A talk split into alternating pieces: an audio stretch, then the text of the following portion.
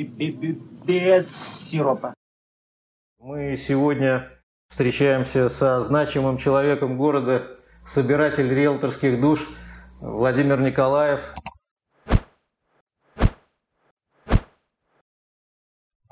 Человек, который руководит таким мощным проектом, как форум, международный жилищный форум, городской жилищный форум, в общем, большой жилищный форум, да, Володя? Тут их много было, этих мероприятий.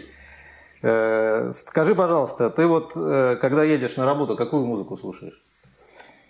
Люблю Леонарда Коэна.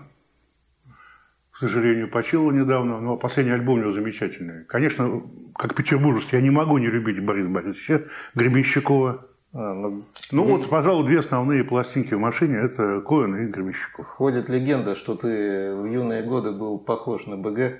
Ну да, тогда я был худым. Тебе это мешало или помогало? Ну, меня это забавляло. Сильно? Да, раздавал автографы в метро, на концертах. А как тебе пришла идея создать форум? О, это было дело давно. Это далекий 2005 год. Я в то время был главным редактором бюллетеня недвижимости.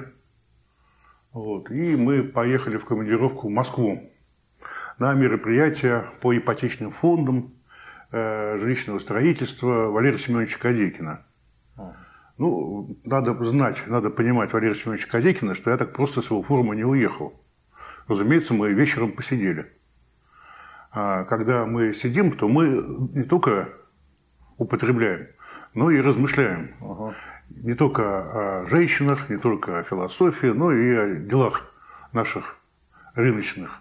Ну и в процессе родилась у меня идея создать ипотечный форум вот, в Санкт-Петербурге, который Валерий Семенович большим удовольствием и поддержал. Собственно, и поддерживает каждый год, приезжая к нам на конгрессы в Петербург и в Сочи. Вот. Так что это далекий 2005 год. И мы 1 марта 2006 года провели первый Петербургский ипотечный форум, который в процессе изменялся, эволюционировал до формата Всероссийского жилищного конгресса, ну, сейчас Международного жилищного конгресса. То есть 15 лет уже идеи? Да, вроде да, или больше, как-то так надо. Ну и на калькуляторе вычесть две цифры. Почему у тебя все так отлично получается? О, отлично. Это, как говорится, пот балерины не должен быть виден на сцене. Это сложные процессы. Видимо, помогает мое физическое образование. Вот, у нас все стандартизировано. У нас эти конгрессы проводят, смешно сказать, коллектив из 80 человек. Из 80? Из 8-10. То есть всего 8 человек, ты хочешь сказать? Ну, 8-10 человек. Плюс привлеченный персонал на сам конгресс.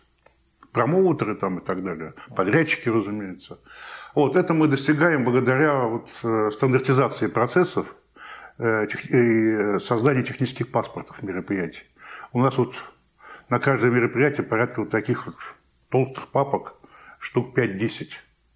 Где какие стулья стоят, где какая техника стоит, где какой свет стоит, рулапы, баннеры, там, подключение к сетям, все прочее. То есть расписано каждое мероприятие, потому что иначе это упомнить невозможно. И вот люди, которые занимаются этими вещами, вот, Инна, Нина, соответственно, они все это дело расписывают, записывают все эти папочки, вот, чтобы потом на мероприятие быстро смотреть, потому что все это удержать в голове невозможно. Ну, мероприятие – это всего несколько дней в году, грубо говоря. А вот ты можешь описать... Ну, как несколько дней в году? У нас 2 мероприятия. Ну, 2 мероприятия, но все равно, ну, грубо говоря, неделя в году – это мероприятие. А ведь ты же работаешь не только в эти недели. А какой у тебя... Можешь описать свой обычный рабочий день? Ну, вот сегодняшний, допустим. Ты знаешь, Дмитрий, я особо так себя не... Я планирую процессы, но не себя. Вот. Я смотрю, кто чем занимается, обнаруживаю слабые места, соответственно, провожу летучки, вот, и дальше, соответственно, подталкиваю, катализирую процессы в тех местах, где они нуждаются. Вот. Стараюсь без особой нужды не вмешиваться.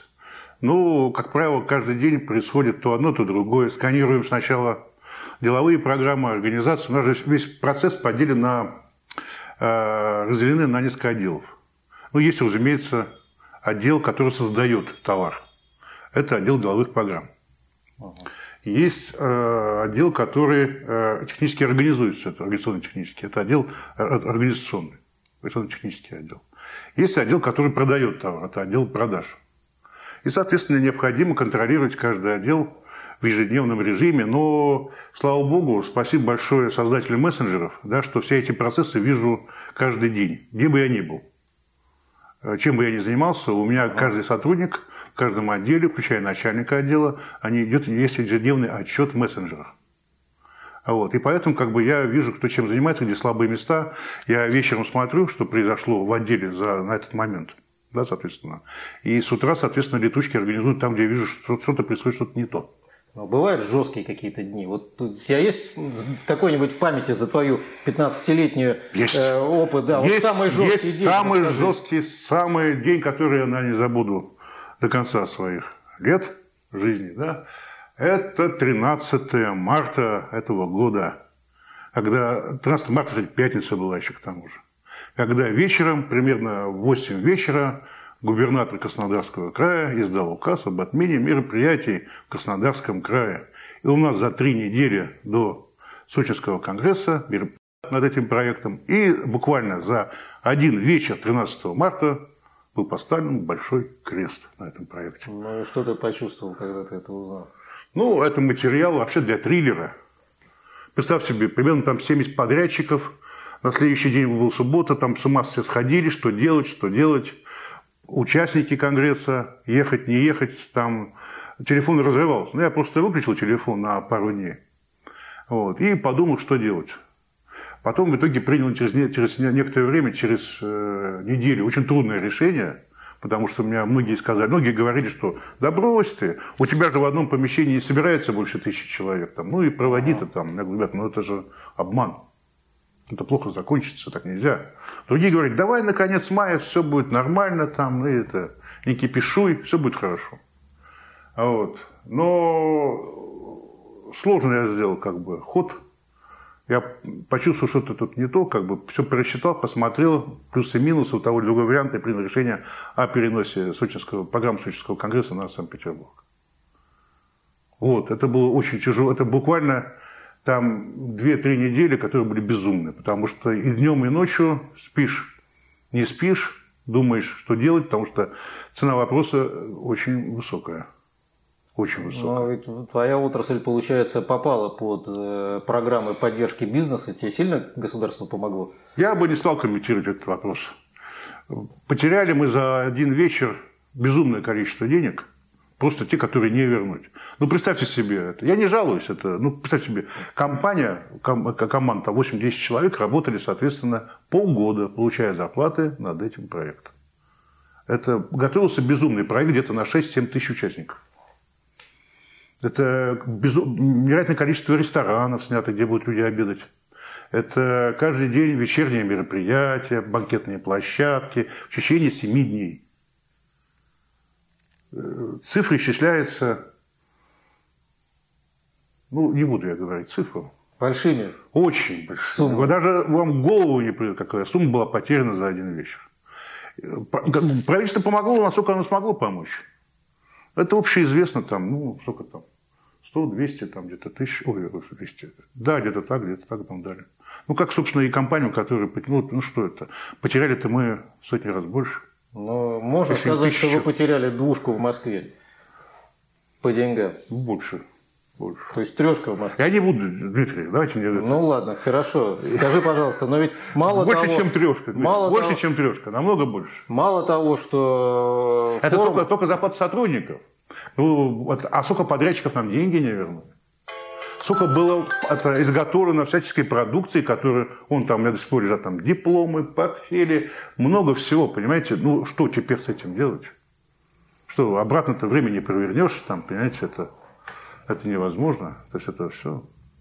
Но, тем не менее, нет, я в любом случае, как бы я смотрю положительно на эти вещи, не то, что мы потеряли кучу денег, а на тот опыт, который мы приобрели. Это увидели партнеров, тех или иных, и с разных сторон. Кто-то позвонил сразу в этот же день, сказал, на следующий год сказал, Володь, не волнуйся, мы будем этими спонсорами 3 года. Деньги готовы кинуть буквально вот, как только скажешь. А кто-то странно себя повел, понимаете? Ну, это... А с другой стороны, этот срыв, этот кризис, да, подтолкнул, ну, к созданию новых проектов. Заставил задуматься, как бы переосмыслить, и офлайн будет сильно развиваться, соответственно, после этого кризиса этого года, да, и онлайн форматы наши. Но вирус поразил не только форум, вирус поразил и тебя. Ты же тоже заболел в итоге. Было дело, да? Было. Я прошел, не только наши мероприятия прошли через ковид, но и, собственно, и мы с супругой. Да, это очень интересно было тоже опыт.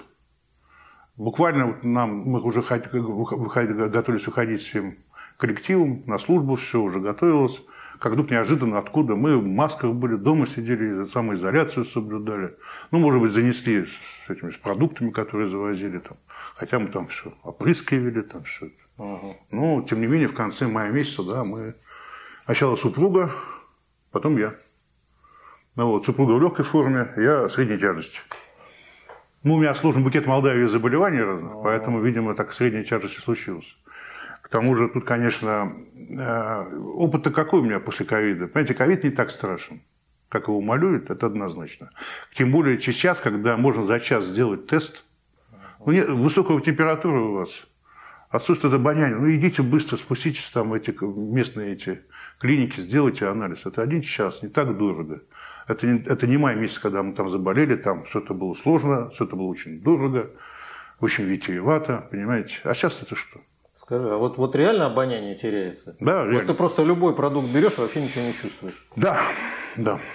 То есть это сразу можно сказать, что это вот самое главное, самый первый тест получается? Нет, ну самый главный тест, как бы, все-таки это температура, общее самочувствие, понимаете. Ну, сейчас это несложно, это стоит не так дорого. Спустились, да, сделали тест, через час узнаете, болеете вы, не болеете. В этом же главное, что главное в ковиде? Вовремя поставить диагноз, понимаете. У меня проблема в чем возникла? Потому что с государственными служащими медицинских учреждений большие проблемы. Пора им, тут им точно пора приходить на онлайн-формат обслуживания, потому что это, на них не дозвониться. У меня супруга дозвонилась только на 53-й раз. А когда ты дозваниваешься, находишь витиеватыми путями их сотовый телефон, они отказываются записывать, стоять на прием. Типа только по городскому телефону. Ну как это? Бегают от вас всячески, понимаете? Неплохо. Как? Вот те врачи, которые находятся в красной зоне, они действительно они герои, молодцы. А ко всему остальному, как бы, медицине небольшие вопросы есть.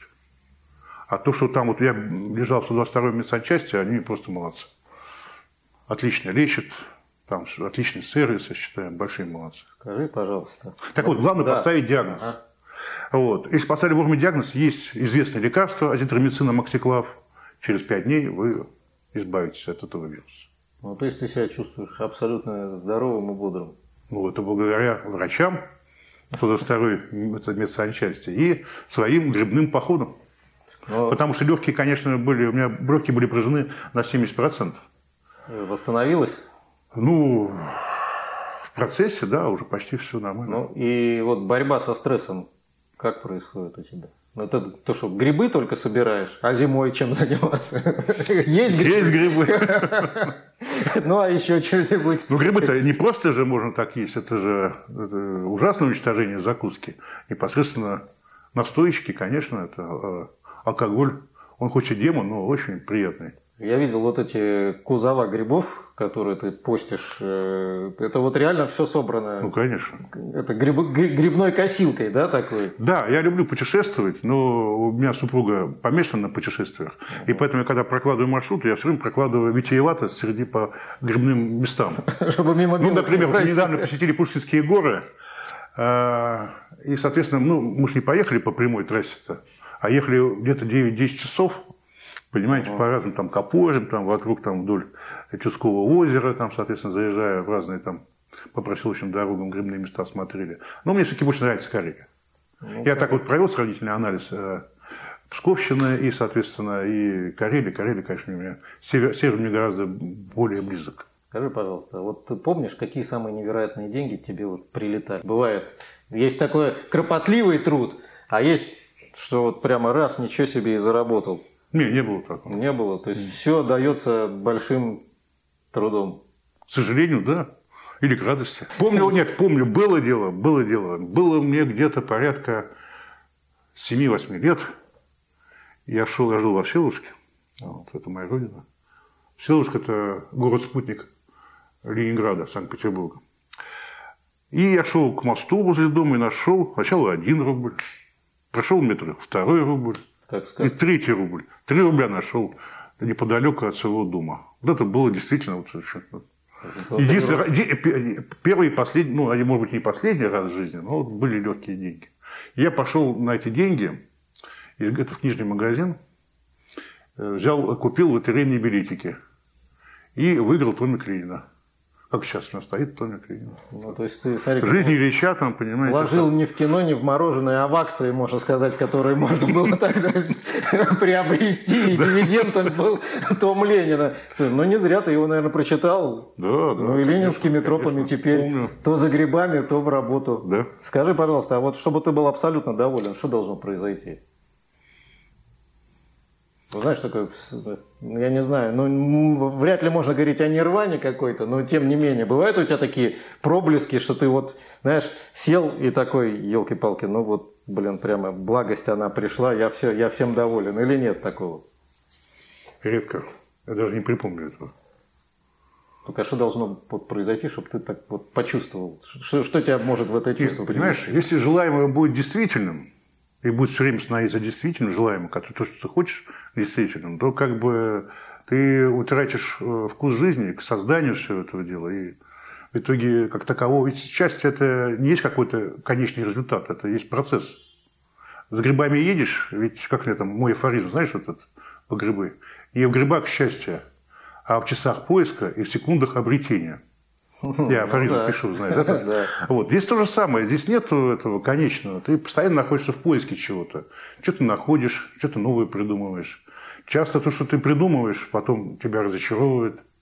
А часто то, что ты нашел, казалось бы, какая-то вроде неприметная вещь, а она потом выливается в что-то интересное, расширяется, развивается.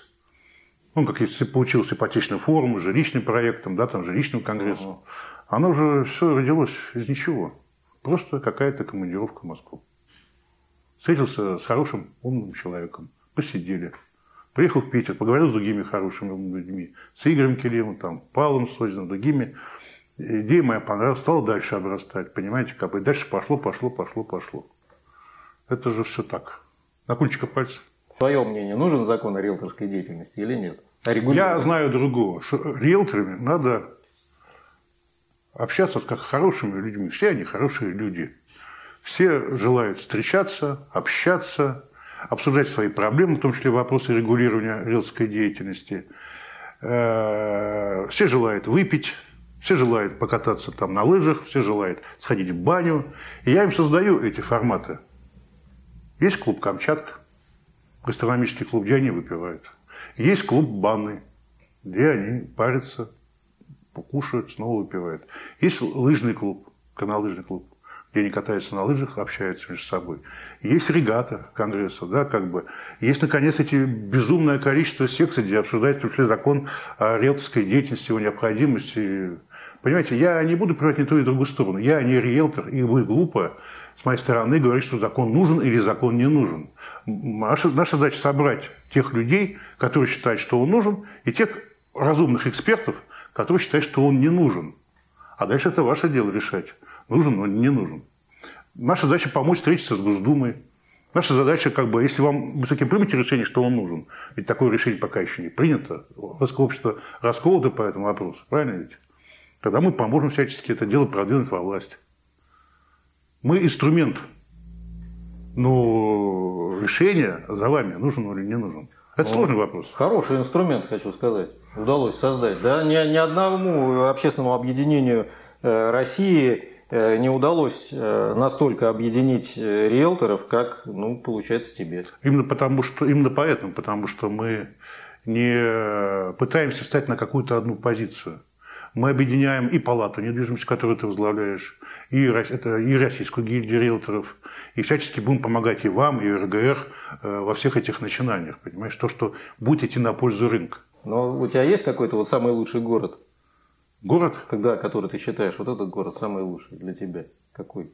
Там, где я живу, Санкт-Петербург. Все-таки не Всеволожь, где ты родился.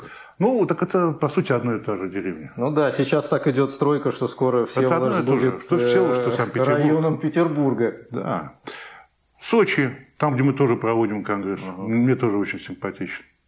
Вот, видимо, поэтому туда потянуло. Москва, это, в принципе, Питер, это... Я люблю москвичей. К городу отношусь сложнее, к нашей белокаменной столице. Ну вот ты много философствуешь, афоризмы пишешь, другими светлыми делами занимаешься. Значит, наверняка можешь сказать, в чем смысл жизни. Ну, наверное, в его поиске. Все-таки... Как это... Как такового смысла нет. Есть пионерская, или как этот лозунг, бороться, искать, найти и не сдаваться. Ну, может, или конечно, это очень может... жестко? Очень утрированно. Но смысл жизни.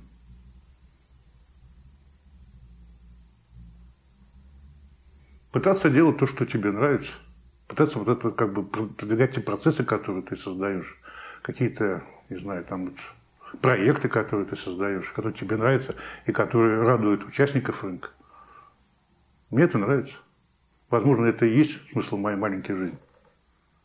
Ну, недаром меня выбросило как-то волной. Учился на физика, потом на кинорежиссера.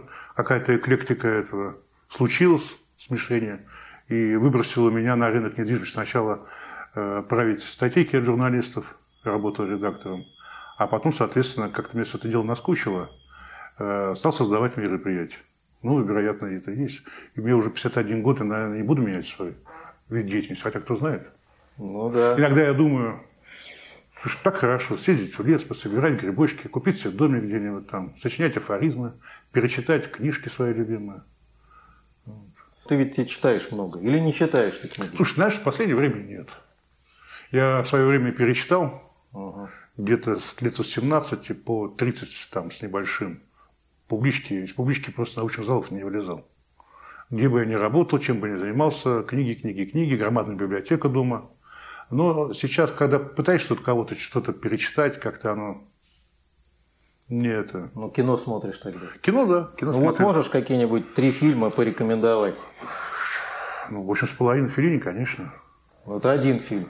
Хорошо. «Земляничная поляна» Бергмана. Ну, у тебя, смотри, как серьезное кино. Ну, а третий тогда? Ну, «Гражданин Кейн», Орсон Уэллс. Ничего себе, слушай. Все я это слышал, но не видел. Ну, кроме Феллини. Я, наверное, ну, это все то, что даже наш советский режиссер Андрей Тарковский, у него был свой рейтинг. У него на первом месте был фильм Робера Брессона «Дневник сельского кюре». Ну, вот вообще считается, как бы, среди знатоков кинематографа, как бы, вообще невероятным, как бы, достижением. Хотя режиссер очень мало известен. Робер Брессон. Ну, да. Вот у него было 1 место в его рейтинге. По-моему, 2, если не ошибаюсь, «Земляничная поляна» Бергмана. И мой Бергман очень хороший. Там много хороших фильмов, «Лицо», там другие, там замечательные работы есть. Ну, «Красава», конечно, «Семь самураев». Угу. Тоже классика. Ну, вот. Так это в свое время я все пересмотрел по несколько раз. Иногда обращаюсь. Ну, последние годы, конечно, с этой работы домой приезжаешь часов в 10, в 11, в 12. По-разному бывает. Пока там перекусишь, люблю вечером поесть. Вот. То, конечно, как правило, хочется иногда что-то такого, знаешь, такого примитивного российского кино, чтобы для форматирования мозгов, чтобы можно было уснуть. А то порой бессонница мучает. А так какое-нибудь говно посмотришь местное? Ну вот последнее, что ты посмотрел. Слушай, а я не запоминаю это. Я не запоминаю. Это какие-то плохие российские сериалы. Ну, то есть там хороших-то нет. Ты любой бери и смотри. Это. Он тебе Первый канал покажет, российский РТР покажет. Говно первостатейное. Но оно хорошо для вот, знаешь, когда вот мозги работают после работы, и надо как-то их затормозить. Смотришь это говно, как бы, и знаешь, так мозги так, мысли останавливаются, и уже, видишь, уже зевота появляется, и это включаешь и засыпаешь. Ну, у тебя критический мозг. Тогда скажи, пожалуйста, тебе из 4 Битлз кто-нибудь не нравится? А я вообще к Битлз спокойно отношусь. Не то, что равнодушно. Они хорошие ребята, но просто они как-то пошли мимо меня. Я в те годы, когда все увлекались Битлз, мне больше нравился Кинг Кримсон, Yes. Ван дер Граф, ну, такие, из такой депрессивной музыки, Клаус Шульц, это вот. А Битлз как-то, ну, не мое это. В общем... Хотя я с большим уважением отношусь к творчеству Битлз. Ну, расскажи, пожалуйста, о форуме, который произойдет у нас буквально, можно сказать, на Медне уже, да? С 5 по 8 октября в Петербурге. 9. Он какой будет? Сочинский или петербургский? Или петербургско-сочинский? Антиковидный.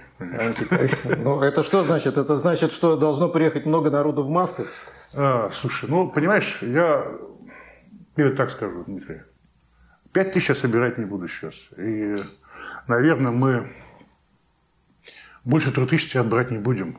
Не потому, что не можем, а потому, что есть требования Роспотребнадзора. Мы недавно получили QR-код на проведение мероприятий, разрешения от властей. Вот. Но даже сейчас досняли Горный университет, там вот конгресс-центр большой, рядом с Прибалтийском. Да, новое здание, построено 4 года назад. Ну, для того, чтобы... Чего мы сняли? Для того, чтобы разместить людей. Потому что, согласно этим требованиям Роспотребнадзора, мы можем... Дистанция должна быть 1,5 метра между людьми. Может быть, конечно, к тому моменту Роспотребнадзор снизит, облегчит, смягчит требования, как в Москве, когда можно 50% запускать. Но пока мы видим, что статистика либо стоит на месте, либо она ухудшается. Ну, незначительно, это, в принципе, нормально. Вот. И мы досняли Горный, вот, для того, чтобы можно было разместить вот эти 3000 человек. Больше, ну... Я не думаю, что имеет смысл сейчас брать новый рекорд. Рекорды мы отложим на Сочи. Вот, а программа, ну какие еще вещи не пройдут из-за ковида? Камчатка, скорее всего, не пройдет. Вот, потому что это... Ну, не надо сейчас этим заниматься. Баня? Баня пройдет, конечно, баня разрешена, все нормально. Марафон? Марафон, да, сейчас получаем согласование от властей на проведение забега. Все тоже по нормально. Той же самой...